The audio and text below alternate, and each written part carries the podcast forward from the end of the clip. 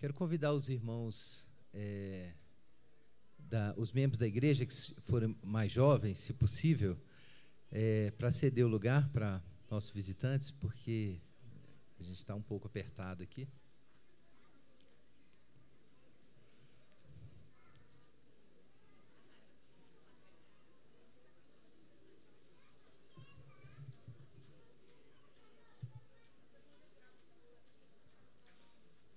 Como a gente anunciou já, irmãos, é, a partir de maio nós devemos ter um, culto, um outro culto de manhã, num outro horário. Então nós vamos precisar que alguns irmãos acordem mais cedo. Para a gente não ter é, problemas aqui com a acomodação de manhã. Vamos abrir as nossas Bíblias no Evangelho de João, capítulo 10.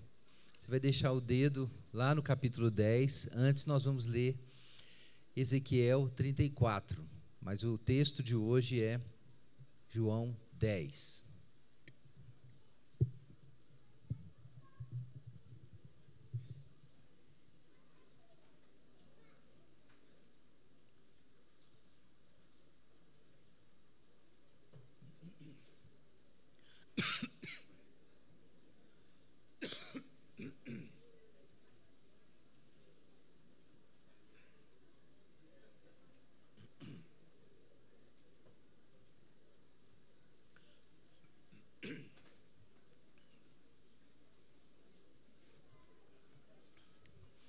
Alguns lugares aqui na frente, então os nossos é, amigos quiserem vir aqui à frente, por favor.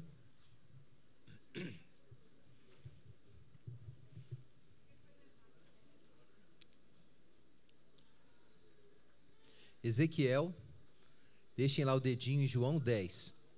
Nós vamos ler, vamos ler antes Ezequiel 34. São, esse trecho é um pouco mais longo, então eu vou pedir aí aos irmãos muita atenção.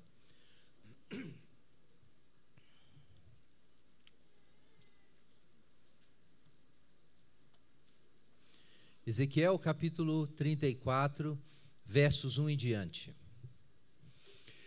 A palavra do Senhor veio a mim. Filho do homem, profetiza contra os pastores de Israel.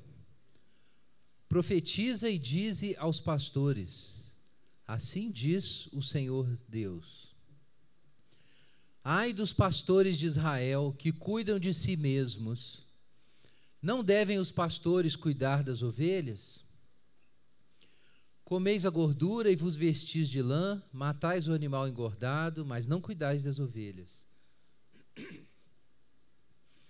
Não fortalecestes a fraca, não curastes a doente, não enfaixastes a ferida, não fostes procurar a desgarrada e não buscastes a perdida mas dominai sobre elas com rigor e dureza.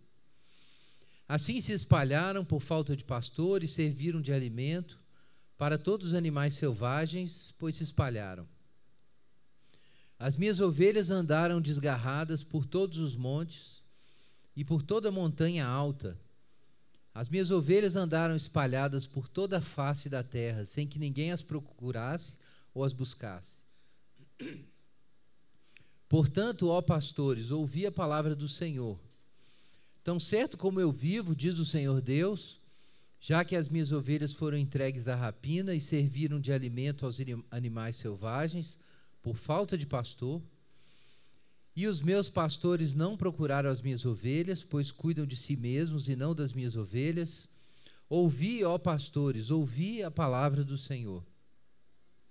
Assim diz o Senhor Deus: eu coloco-me contra os pastores. Exigirei as minhas, as minhas ovelhas das suas mãos. E farei com que deixem de cuidar das ovelhas e não cuidarão mais de si mesmos. Livrarei minhas ovelhas da sua boca, para que não lhes sirvam mais de alimento. Porque assim diz o Senhor Deus: Eu mesmo procurarei as minhas ovelhas e as buscarei. Assim como o pastor busca o seu rebanho no dia em que está no meio das suas ovelhas dispersas, também buscarei as minhas ovelhas. Eu as livrarei de todos os lugares por onde foram espalhadas, no dia de nuvens e de escuridão. Sim, eu as tirarei dentre os povos e as congregarei dentre as nações. Eu as levarei para a sua terra e cuidarei delas sobre os montes de Israel, junto às correntes de água, em todos os lugares habitados da terra. Cuidarei delas em pastos férteis, e o seu lugar será nos altos montes de Israel. Elas se deitarão ali num bom lugar e pastarão em pastos fartos nos montes de Israel. Eu mesmo cuidarei das minhas ovelhas e as farei repousar, diz o Senhor Deus.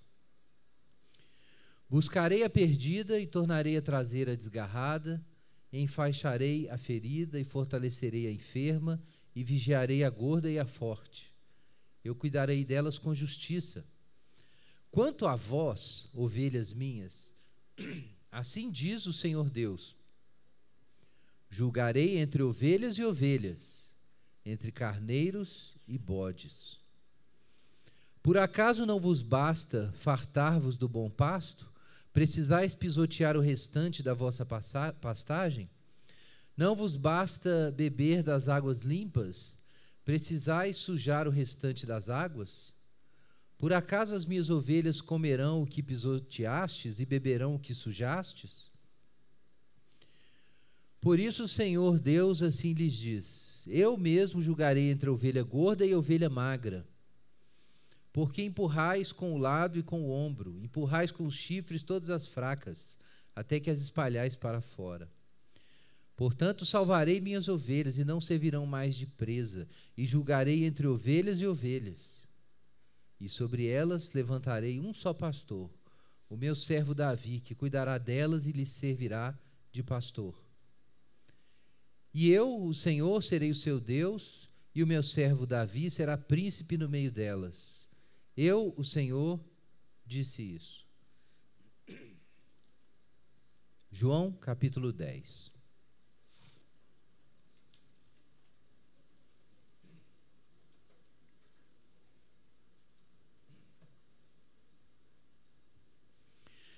Em verdade, em verdade vos digo: quem não entra no aprisco das ovelhas pela porta, mas sobre por outra parte, esse é ladrão e assaltante.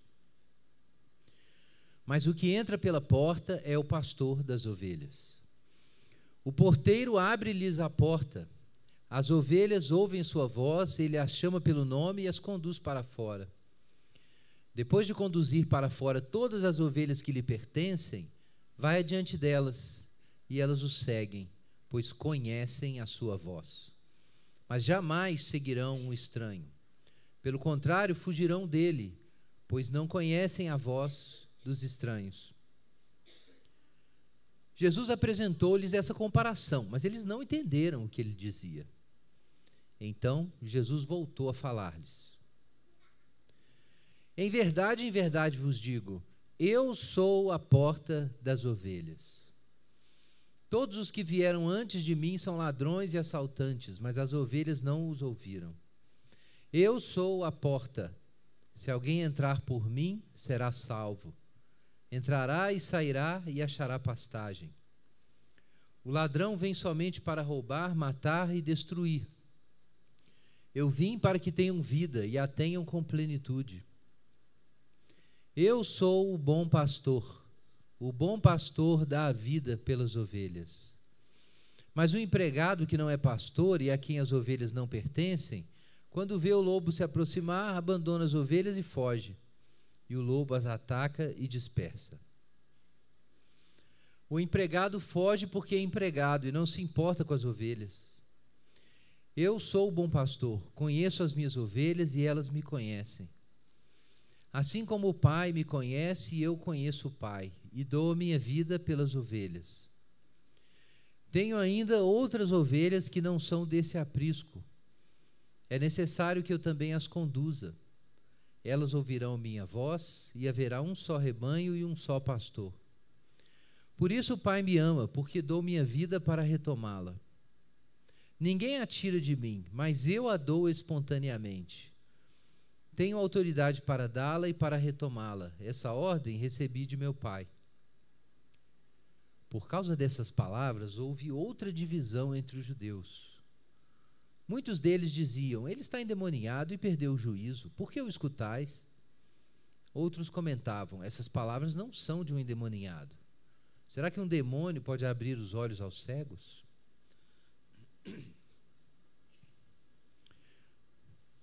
Pai Santo, nós damos graças ao Senhor pela tua palavra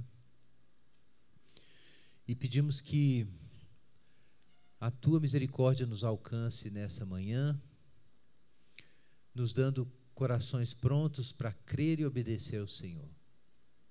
Em nome de Jesus. Amém.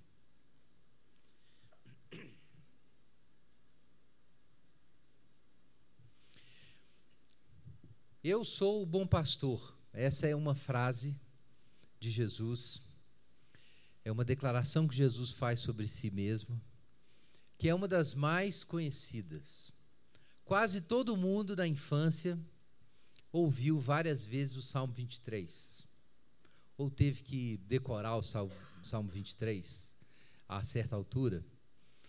Ou quando se tornou cristão, foi capturado por esse salmo, que diz que o nosso pastor é o Senhor, ele cuida de nós. E aqui Jesus fala sobre essa identidade, essa dimensão do seu caráter e da sua relação com o seu povo. Ele faz uma analogia dessa relação com o pastor. O pastor aqui, gente, é o pastor de ovelhas ali daquela região, da Palestina, do crescente fértil. E várias culturas do mundo tiveram pastores, desenvolveram esse, essa instituição, mas há algumas peculiaridades na vida pastoral naquele universo. A gente está acostumado a é, olhar a palavra pastor e imaginar imediatamente o pastor da igreja. Pegou, né? O termo mais usado no Novo Testamento para se referir ao oficial da igreja, na verdade não é pastor, é presbítero. Significa ancião, né? Era o termo ancião era o termo geralmente empregado na sinagoga.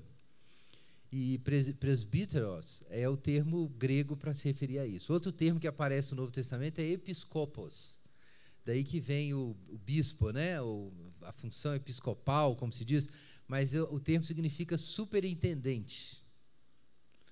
Então nós temos uns termos assim. Claro que em vários lugares na Bíblia se diz sobre a função dessas figuras que elas devem pastorear o rebanho do Senhor. Mas a gente ficou tão acostumado com essa coisa do pastor, como sendo o líder da igreja, que você pode ler aqui Jesus falando, eu sou o bom pastor, e esquecer disso. Mas a imagem de fundo aqui era o cuidado das ovelhas mesmo, que era algo super conhecido na cultura ali da época, todo mundo lidava com isso, conhecia quem estava envolvido com isso. Era parte da, da, dos fatos ordinários da vida. Isso não é comum para nós. Você não sai de manhã de casa para trabalhar e passa um pastor com um rebanho de ovelhas na sua frente. Então, para nós, isso é um pouco mais abstrato, porque a gente não está imerso nesse mundo. Mas é importante compreender que esse era o contexto.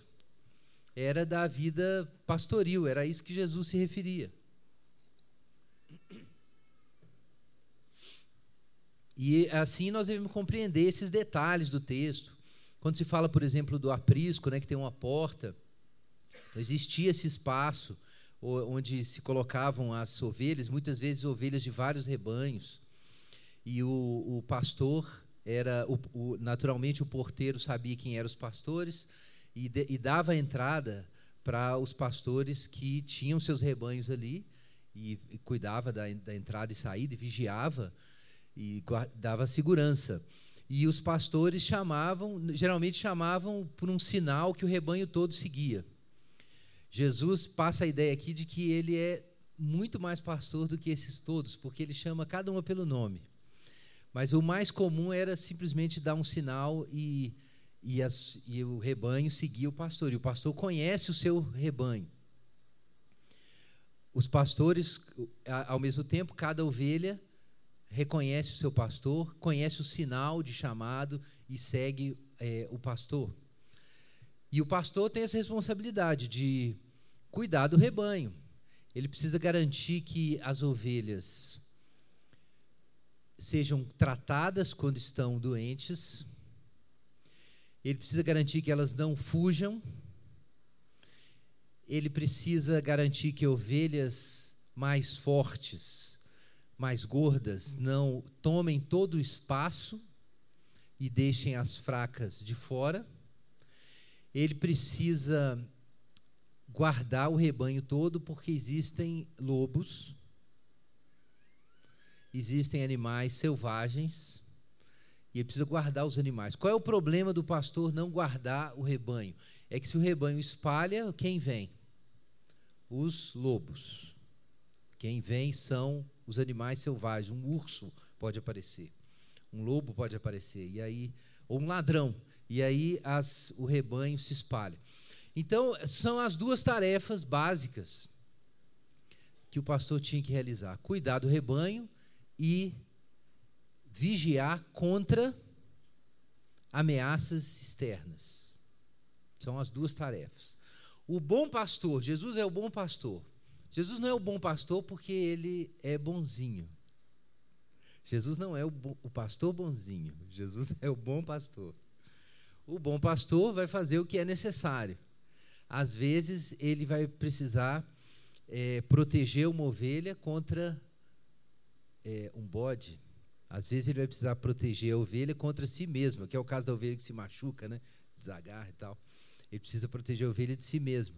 Às vezes precisa proteger de uma outra ovelha. E às vezes precisa proteger de, de um bode. É muito fácil você compreender mal o que essa tarefa significa.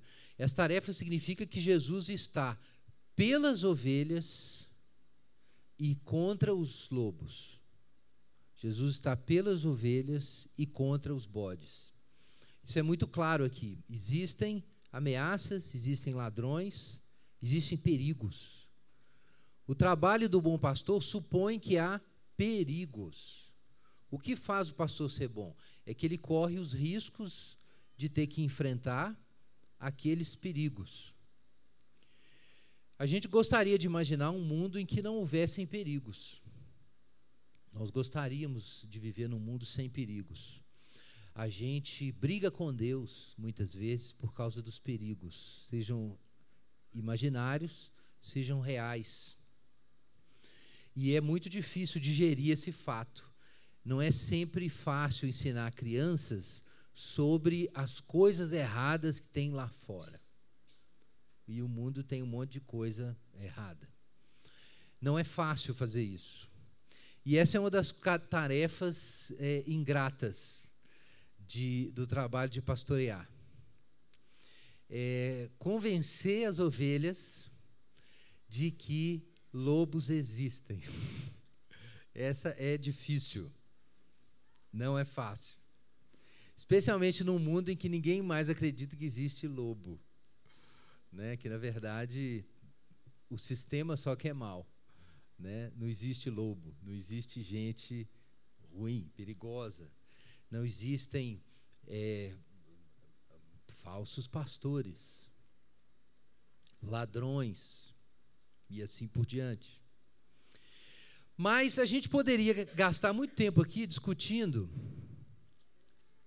o que os pastores podem e devem aprender desse texto.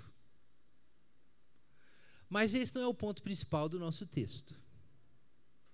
Embora seja muitíssimo interessante. O ponto principal do nosso texto é revelado pelo seu contexto do Antigo Testamento. Deus tem uma demanda com os pastores de Israel. Os pastores de Israel não cuidaram das suas ovelhas. Os pastores de Israel são os sacerdotes, são as autoridades, são os reis. Os pastores de Israel fracassaram, porque eles cuidavam apenas de si mesmos e deixaram o povo à mercê, à revelia dessas outras forças que estão atuando no mundo. Os pastores usaram as ovelhas e não trabalharam pelo bem das ovelhas. Os pastores usaram a sua autoridade em uma cidade, uma vila de Israel, para fazer negócios, para ganhar mais dinheiro, para expandir o poder e exploraram financeiramente as ovelhas. Quem são os pastores de Israel, se a gente fosse fazer uma analogia com o tempo hoje?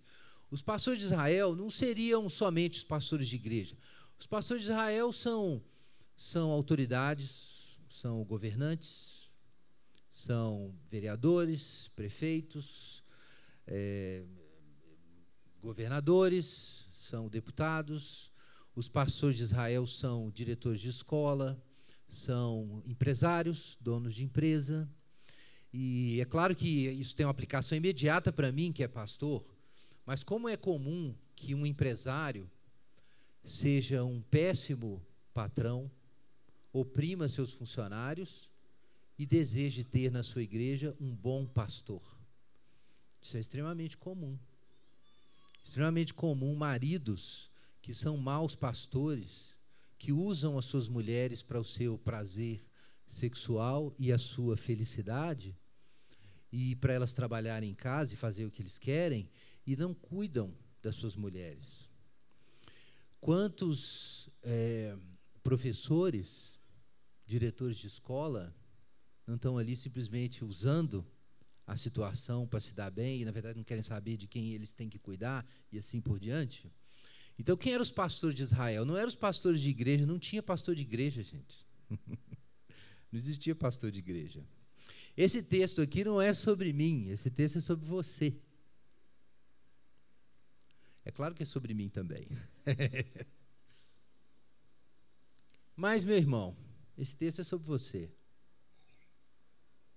É claro que naquele momento histórico, esse texto era sobre as autoridades de Israel, mas as autoridades de Israel são autoridades do país. É o pessoal que manda. E nas diversas instâncias. E sem dúvida nenhuma, especialmente, aí sim, os sacerdotes que deviam orientar o culto, ensinar a lei para Israel, fazer Israel servir a, a Deus, cobrar das autoridades o que elas não, não faziam, e como os sacerdotes geralmente se mancomunavam com as autoridades, tinha que vir o profeta, e o, prove, o profeta anunciava a verdade. Mas os pastores de Israel eram isso, gente. Não eram os líderes da religião organizada, eram os líderes da vida. Era isso que eram os pastores de Israel. É verdade que no mundo contemporâneo o poder, a soberania, a gente pode dizer, está distribuída de um modo muito diferente do mundo antigo. A soberania hoje está distribuída de um modo diferente. Então, nós não temos mais uma autoridade que concentra autoridade religiosa, autoridade civil, autoridade é, filosófica, tudo junto. Não tem mais isso, está distribuído. Mas tanto faz. Todas as autoridades, poderes foram instituídos por Jesus Cristo, está lá em Colossenses. E todas vão ter que prestar contas a Ele. Creiam nele ou não, não importa. Agora, no caso de Israel, naquele momento, quem são os pastores de Israel? Os pastores de Israel são a, a liderança que era tanto religiosa quanto política nesse momento, que eram os sacerdotes. O sacerdote, a liderança dos partidos religiosos ali naquele momento, os líderes dos fariseus, os sacerdotes, né, o sinédrio, aquela turma são os pastores, ou deveriam ser. Esse pessoal é o que nós poderíamos dizer que tem uma continuidade mais direta com o que nós temos lá em Ezequiel 34. Agora, o que o Senhor diz aos pastores de Israel?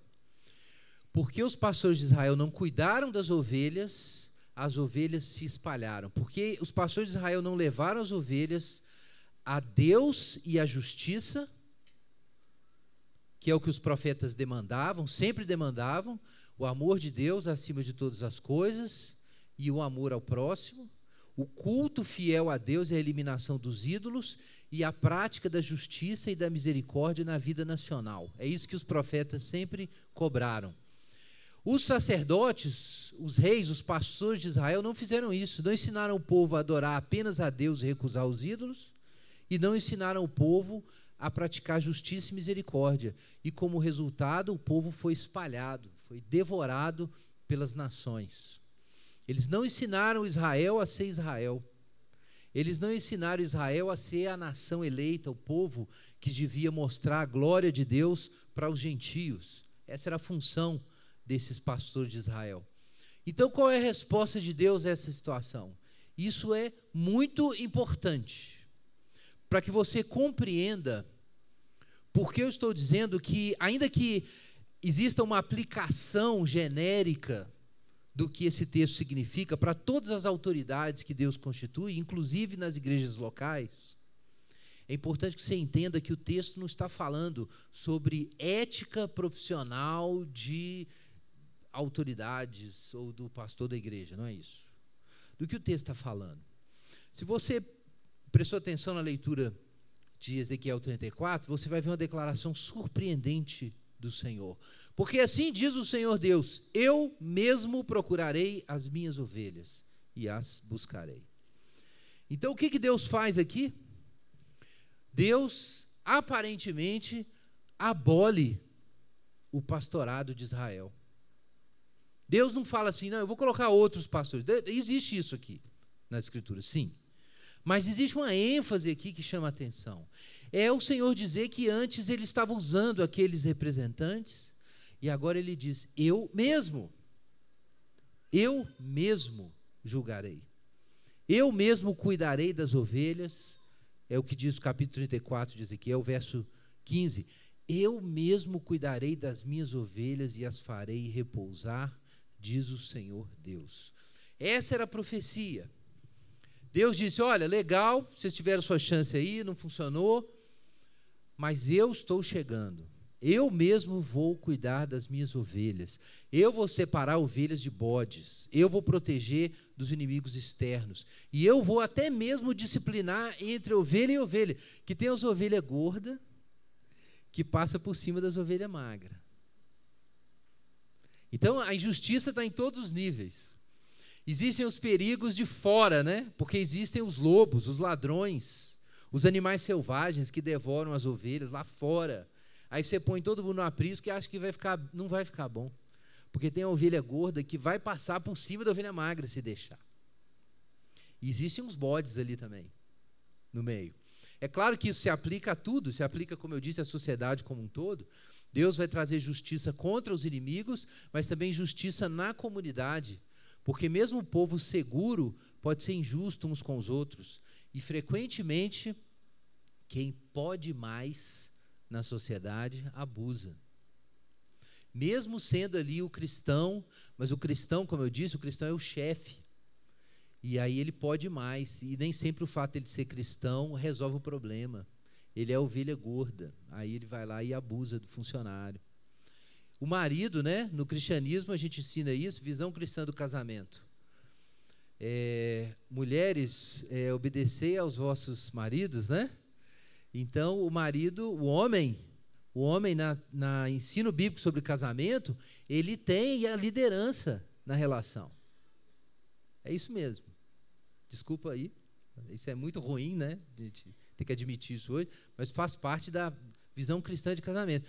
Aí, digamos assim, o homem é ovelha gorda, né? Muitas vezes. No meu caso, é literal. O homem é ovelha gorda. Se Jesus não vigiar, o que, que o homem faz? Ele vai passar por cima da mulher. Não é isso? Então, o que, que Jesus avisa?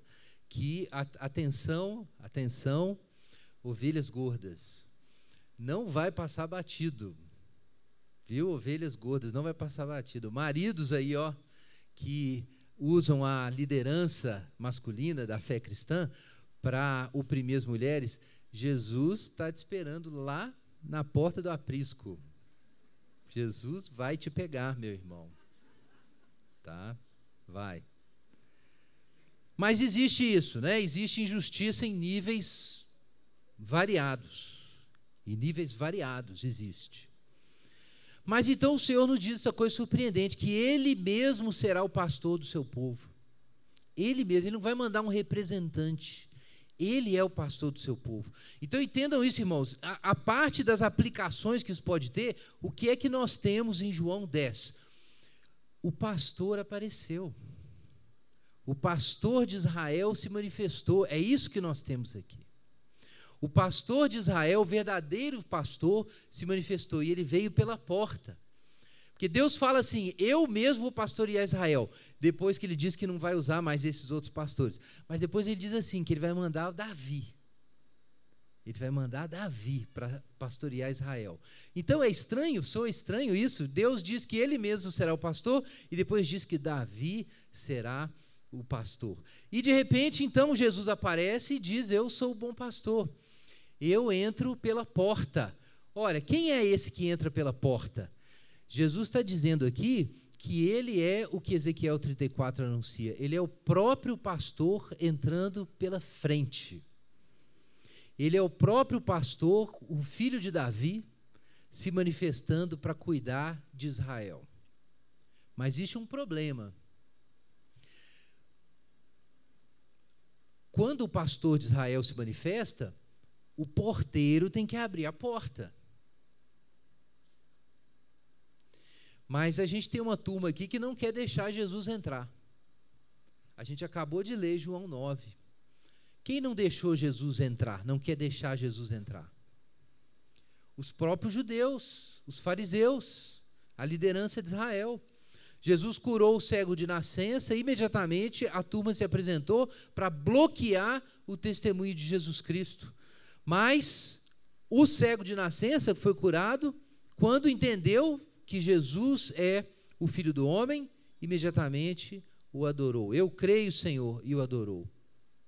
Esse é o contexto de João 10. É que o pastor de Israel se manifestou. E os porteiros, os verdadeiros porteiros, vão abrir a porta para o pastor de Israel entrar.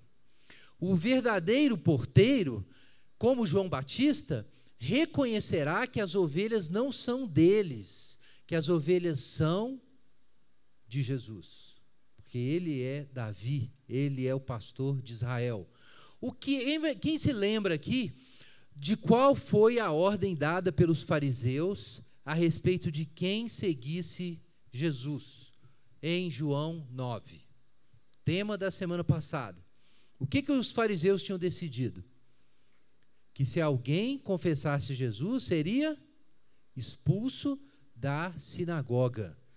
E quando o cego de nascença, que foi curado, disse que cria em Jesus, declarou isso para os fariseus, o que, que diz o nosso texto? Capítulo 9, versículo 14. Eles o expulsaram. Quem eram os fariseus ali? Quem eram os judeus?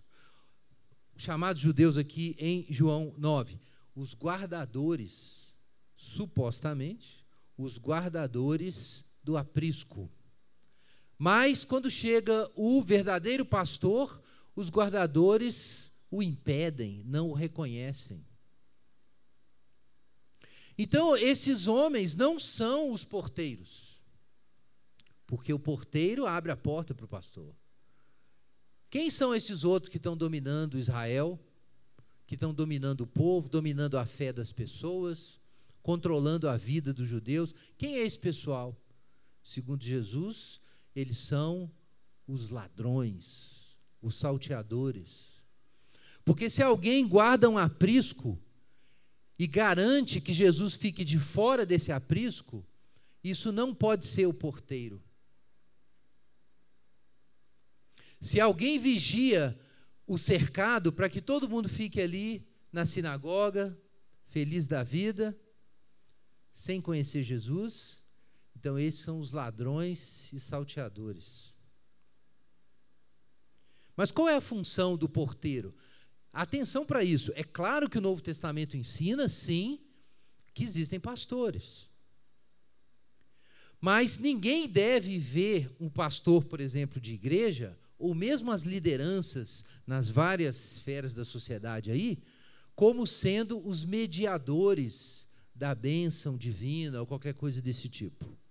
Do ponto de vista da, da primeira sessão aqui de João 10, o máximo que nós seríamos é os porteiros. A função do porteiro é deixar o pastor entrar. O pastor é ele. Ele já dispensou aquele negócio dos outros mediadores, dispensou.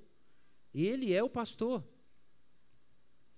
Cada cristão, na verdade, cada homem mas a gente precisa dizer isso em particular. Cada cristão precisa responder diretamente ao pastor. Ele é o pastor, Jesus Cristo é o pastor. E toda a questão é se nós reconhecemos ou não a voz do pastor e para os porteiros se eles deixam ou não o pastor entrar. Se a gente aplicar isso a igrejas, infelizmente é verdade que alguns pastores fazem de tudo para ter apriscos quentinhos, confortáveis, né? ou, dependendo do dia, com ar condicionado, né? de manter aquele lugar, para que, né? igual uma granja, né? para as ovelhas ficarem gordinhas, né? para poder abater as ovelhas. Jesus, nada de Jesus. O que você ouve de tudo, né? Você ouve da bênção, você ouve da moralidade, você ouve da lei, você ouve de tudo, mas não Jesus Cristo. Jesus Cristo, a voz de Jesus Cristo não é ouvida. Eles não deixam ele entrar. O conflito aqui de Jesus é com esse pessoal. Ele está dizendo: olha, essa turma que está tentando fechar o aprisco aí, essa turma que está tentando fazer algo das ovelhas e afastar as ovelhas de Davi, do pastor, são ladrões e salteadores. É uma acusação pesada que Jesus faz. Quem são as ovelhas? As ovelhas são, por exemplo, o cego de nascença, que quando olhou para Jesus, imediatamente o reconheceu. Quando Jesus disse, Você crê no Filho do Homem? E o sujeito falou, Eu creio em qualquer coisa que você disser. Onde está o Filho do Homem para eu crer? Aí Jesus falou, Sou eu. Aí o sujeito adorou Jesus Cristo. A ovelha sabe a voz do pastor. Ela pode ter uma dificuldade para se orientar, para saber exatamente onde ela está, mas ela conhece a voz do pastor. E o pastor conhece a ovelha, ele vai lá buscar a sua ovelha. Quem é o pastor? Jesus Cristo é o pastor. É importante, irmãos, entendermos isso, que em última instância, ainda que existam ladrões e salteadores e por aí vai, existe uma relação direta de Jesus Cristo com suas ovelhas. Direta. No final das contas, se você não seguiu Jesus Cristo, você não vai poder acusar um, um porteiro ou um, mesmo aqueles ladrões. Não é possível. Jesus é muito claro num trecho que a gente ainda vai ler, mas veja aí no capítulo 10, versículo 26. É importante a gente ler esse trecho enquanto a gente examina João 10 aqui, ou pensa sobre João 10. Olha o que diz é, é, os versículos 26 em diante. Vós não credes porque não sois das minhas ovelhas. Essas ouvem a minha voz, eu as conheço e elas me seguem, dou-lhes a vida eterna e jamais perecerão, ninguém as arrancará da minha mão. Meu irmão, não existe possibilidade, sendo você uma ovelha de Jesus, de você se perder. Não existe possibilidade de você, sendo uma ovelha de Jesus, ser arrancada da mão de Jesus Cristo. Porque Ele é o pastor. Então, esse é um texto que traz muita segurança, muita alegria, mas também muito temor. Vós não credes porque não sois das minhas ovelhas, é o que Jesus diz para os judeus. Porque muita gente fica aí em apriscos variados, e o pastor passa e dá o seu sinal, e elas não seguem, e ficam lá. Por que elas seguem outras coisas? Gente, é muito claro. De acordo com Jesus, porque não sois das minhas ovelhas. Isso é o que Jesus diz. É claro, você pode achar isso simplório, você pode dizer que as pessoas foram enganadas, é verdade. Mas, de acordo com as Escrituras, ninguém é enganado somente por uma força externa no que se refere à sua condição espiritual. Você pode ser enganado sobre uma fórmula matemática, você pode sofrer um golpe, você pode, sua família pode contar uma mentira para você a vida inteira, mas se você está existencialmente iludido, você tem parte com isso. Essa não é uma mentira externa, tão somente. Se você não crê em Deus e você abraçou o cinismo e você tende a pensar que a realidade última é o vazio, de algum modo você está revoltado contra a bondade que se mostra na criação e contra o Deus que derrama misericórdias na sua vida todos os dias, inclusive o fato de que você está respirando agora.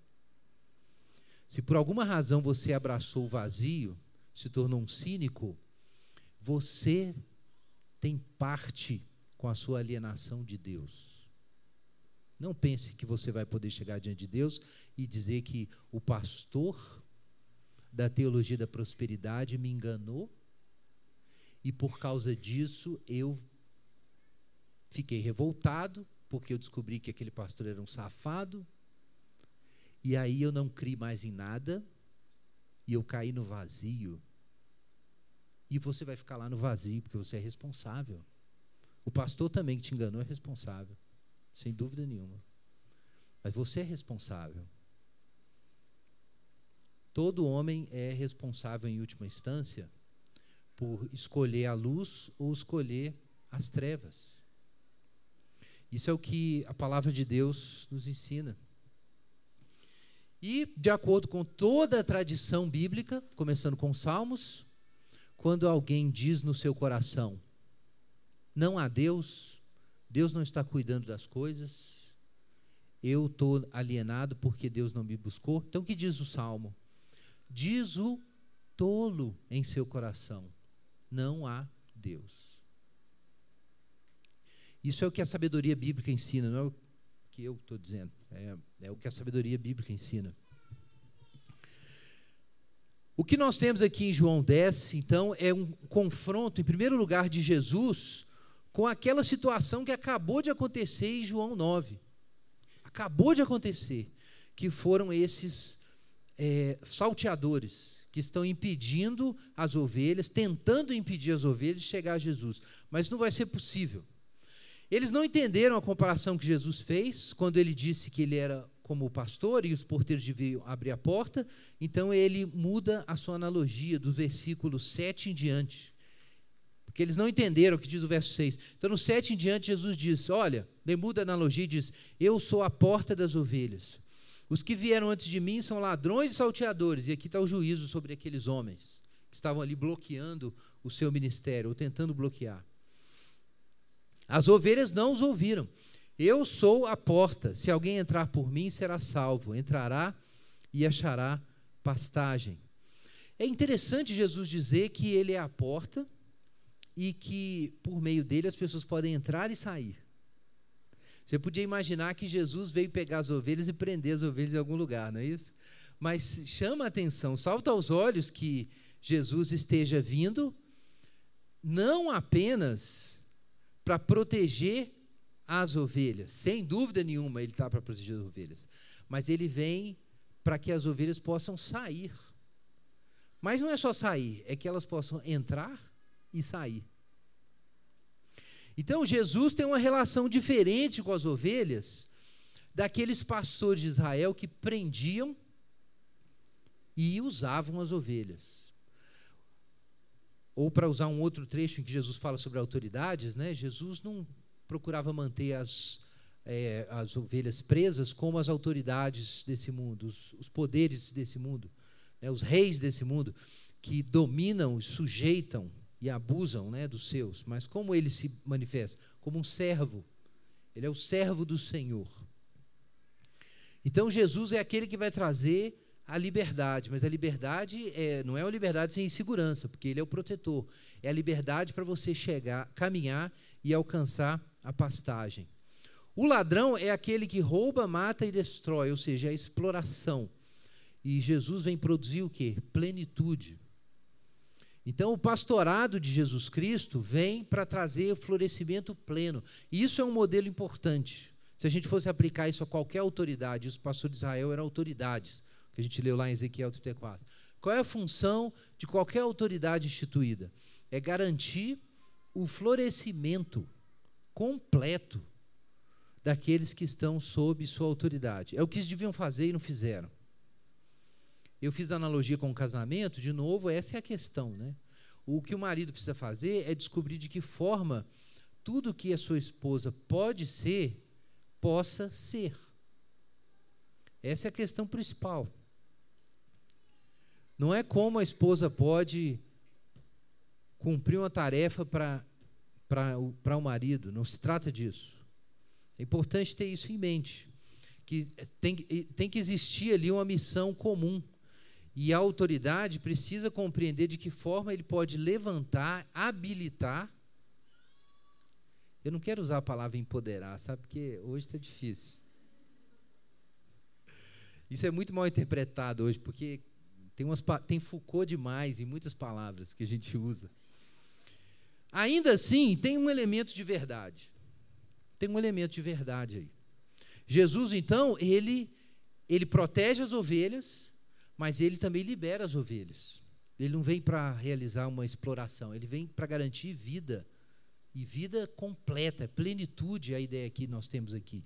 Vida em abundância. É tudo que é possível que as ovelhas sejam. É claro que aqui não está toda a história, tá? Está tudo aqui. Todos nós sabemos que para experimentar a plenitude da vida que vem de Jesus Cristo, é necessário tomar a cruz. Então, o tudo que nós recebemos, nós só recebemos na medida em que perdemos. E quando nós perdemos tudo por causa de Jesus, nós ganhamos tudo, ok? Mas ainda assim, o plano de Deus é nos levar a esse tudo. E os, os, os, verdadeiros pastores deveriam fazer isso e não fizeram. Então, Jesus se tornou o nosso pastor. É claro que ainda existem autoridades, mas entendam muito bem isso aqui. Isso está lá em Colossenses. Agora, entre mim e a minha esposa existe Jesus Cristo. Entre os pais e os filhos existe Jesus. Entre o chefe e os empregados existe Jesus Cristo. Entre o prefeito e os cidadãos existe Jesus Cristo, e assim por diante. Uma vez que Jesus se manifestou, ele é o pastor. Então, todo marido precisa se lembrar que Jesus é o marido. Todo pai tem que se lembrar que, na verdade, Jesus é o pai. Todo chefe tem que se lembrar que Jesus é o patrão. Todo vereador tem que se lembrar que Jesus é o vereador e assim por diante. Jesus é o pastor e ele trata diretamente com as suas ovelhas. Jesus é o pastor. Pensa nisso. Vamos pensar aqui na igreja. Você que, que vai numa igreja e procura, eu estou procurando um pastor para mim. É claro que a gente precisa de, de pastoreamento no, no, na vida eclesial, a gente precisa mesmo. Mas você não vai procurar um pastor para uma igreja local corretamente, enquanto na sua cabeça não é Jesus que é o seu pastor, mas é o cara que está lá no púlpito pregando. Porque esse negócio de ter um mediador já acabou. Estava anunciado lá em Ezequiel 34. Eu mesmo darei descanso às minhas ovelhas. Está lá em Ezequiel 34. A igreja de Jesus é formada por gente que conhece a voz de Jesus e não meramente a voz do pregador. Eu não, eu, não, eu não quero negar de forma alguma, de novo, repito, que os oficiais das igrejas locais não tenham suas funções. Está lá nas cartas pastorais do apóstolo Paulo. Está muito claro lá. Está na prática dele de, de eleger presbíteros e diáconos, como a gente encontra no livro de Atos, como a gente encontra em outras cartas de Paulo. Não está em questão isso. Mas a relação, até mesmo dos membros de uma igreja cristã, que são realmente cristãos, com seus oficiais, não pode ser a relação que eles têm com um mestre aí de outras religiões, um, um guru, ou como a relação que Israel tinha com seus sacerdotes. A sua relação com Jesus é direta. Existem pastores, nós, eu e Igor ainda, somos pastores na medida em que nós somos servidores dessa relação. Mas nós não estamos no meio do caminho. Nós não controlamos a relação de ninguém com Jesus Cristo. Nós somos apenas servos dessa relação. Jesus é o pastor. No máximo, isso já é demais. Nós somos copastores com ele. Na verdade, é, Pedro diz isso, que ele é o supremo pastor. Ok? Essa é a imagem que é utilizada. Mas, em primeiro lugar, Jesus é o pastor. Jesus deve ser o seu pastor. Você não deve pensar que uma outra pessoa vai te levar para Deus que não seja Jesus Cristo. Não existe um santo, não existe um profeta, não existe um mestre que tenha que ser o seu mediador entre você e Jesus Cristo. Um filósofo, um reformador social, não existe isso. Ou entre você e Deus, melhor dizendo. Entre você e a ressurreição, entre você e a imortalidade, entre você e a plenitude, a vida abundante, a felicidade, se você preferir. Quanta gente aí toma um, um filósofo da moda, né, um mediador aí desses contemporâneos, quem que está na moda aí, hein? É, o carnal, a relação com o carnal não chega a ser religiosa, né? Augusto Cury, é Augusto Cury, não é isso?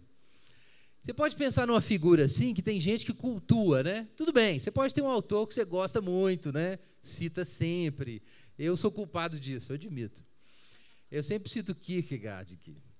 Mas não é essa a questão.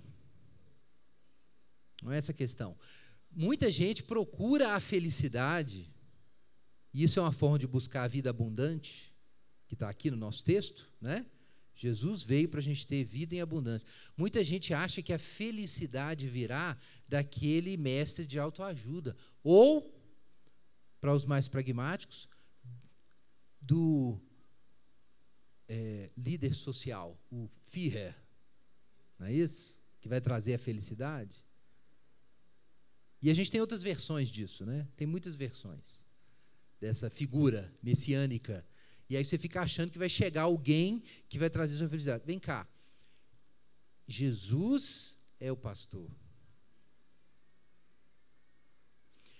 Cristão não acredita em pastor. Ah, entenda o que eu quero dizer, tá?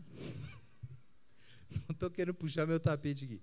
Cristão, ele crê, não é em pastor, em filósofo, reformador social, revolucionário, psicólogo, espírito reencarnado.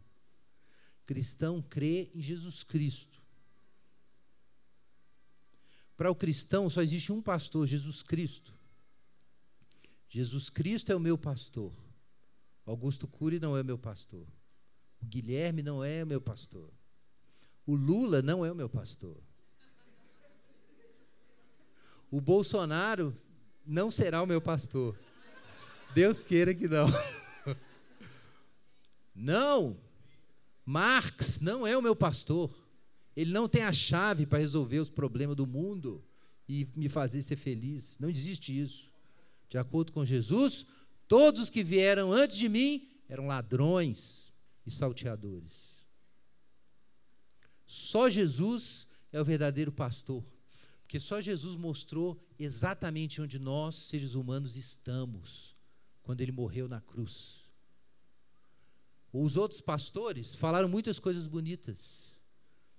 Mas quando Jesus morreu na cruz, quem eu realmente sou ficou patente. E quando eu sei exatamente onde eu estou e quem eu sou, não tem como eu não ver a Deus. Porque eu me escondo de Deus me escondendo de mim. Por isso, quando Jesus me joga no meu lugar e eu olho para a cruz e eu vejo onde estão realmente as coisas, eu vejo o próprio Deus. Não existem outros pastores, irmãos. A relação é diretamente com Jesus Cristo. Eu sou um pastor temporariamente.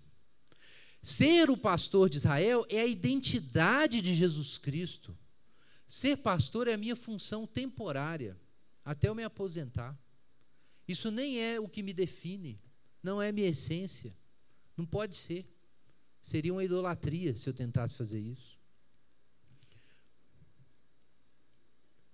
Jesus é o verdadeiro pastor porque ele não foge quando as ovelhas são atacadas pelo lobo. Isso não deixa de ser um modelo para todos nós que somos em diversos níveis porteiros ou copastores com Jesus Cristo. Jesus não fugiu dos lobos. Quando Jesus viu que a coisa ia ficar feia, porque os judeus queriam matá-lo, o que, que Jesus fez? ele ficou até o final e deu a sua vida pelas ovelhas. É o que está no versículo 15. Jesus é o pastor que deu a sua vida pelas ovelhas. Você deve crer em Jesus Cristo. Jesus tomou o cálice até o fim. Por isso, Jesus Cristo tem que dominar seu pensamento, as suas relações, a sua concepção de felicidade, a sua vida intelectual. Muitos aqui são universitários. A sua vida intelectual. Tem muitos caras legais por aí que você tem que ler os livros deles, mas Jesus morreu por você. Jesus Cristo que controlar seu pensamento, sua filosofia, suas categorias para interpretar a realidade. Não vem transformar Jesus, ok, em um pré-revolucionário, um antecessor das novas ideias sobre a libertação humana que o iluminismo e a modernidade trouxeram. Não faça isso, porque aí você está tratando outros como pastores e não Jesus. Jesus é o pastor, ele é que sabe, ele tem a voz, ele sabe para onde te levar.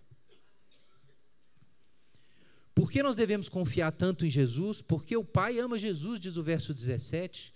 Porque Jesus obedece completamente o Pai. Por isso, Jesus revela completamente o Pai. Assim como o Pai me conhece e eu conheço o Pai, eu sou o bom pastor e conheço as minhas ovelhas e elas me conhecem. A relação transparente de Jesus com seu Pai é manifesta na relação transparente de Jesus com suas ovelhas. Jesus faz apenas a vontade do Pai, por isso você olha para Jesus e vê o Pai. E Jesus mostra o caráter do Pai, faz a vontade do Pai, se dando completamente pelas suas ovelhas. Existe então transparência, autenticidade, verdade quando a gente olha para Jesus. Quando a gente olha para ele, a gente vê o Pai e vê a nós mesmos. E de acordo com Jesus, nenhuma ovelha vai se perder. É assim que o, nosso, o discurso de Jesus termina, no capítulo 10, verso 18. Ninguém tira a minha vida de mim. Eu dou a minha vida espontaneamente. Tenho autoridade para dá-la e retomá-la. E essa ordem recebi de meu Pai. O que, que nós descobrimos nesse texto? Que Jesus é o nosso pastor, ele não está à mercê de ninguém e nós não estamos à mercê de ninguém. Até mesmo quando Jesus morrer, pelas suas ovelhas, ele morre porque está dando a, sua, a vida pelas suas ovelhas, porque o Pai mesmo ordenou, e não por um acidente histórico. Jesus, Jesus Cristo, sendo bom pastor, significa, irmãos, que a segurança é absoluta. Existem muitas vozes, muitos líderes, existem até coisas boas para aprender, mas existem muitos ladrões, muitas falsidades, muita mentira.